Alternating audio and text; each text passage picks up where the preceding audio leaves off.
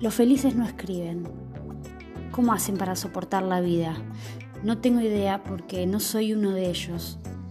Pienso en eso ahora que una depresión express me cogió, me hizo hijitos y me dejó tirado en la cama con el pulgar derecho en la boca. Como pude me arrastré hasta la computadora, abrí el Word y puse algunas palabras.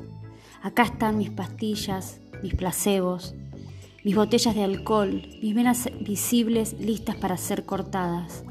La página en blanco es un desierto ardiente y peligroso. ¿Cómo soportan la vida los felices?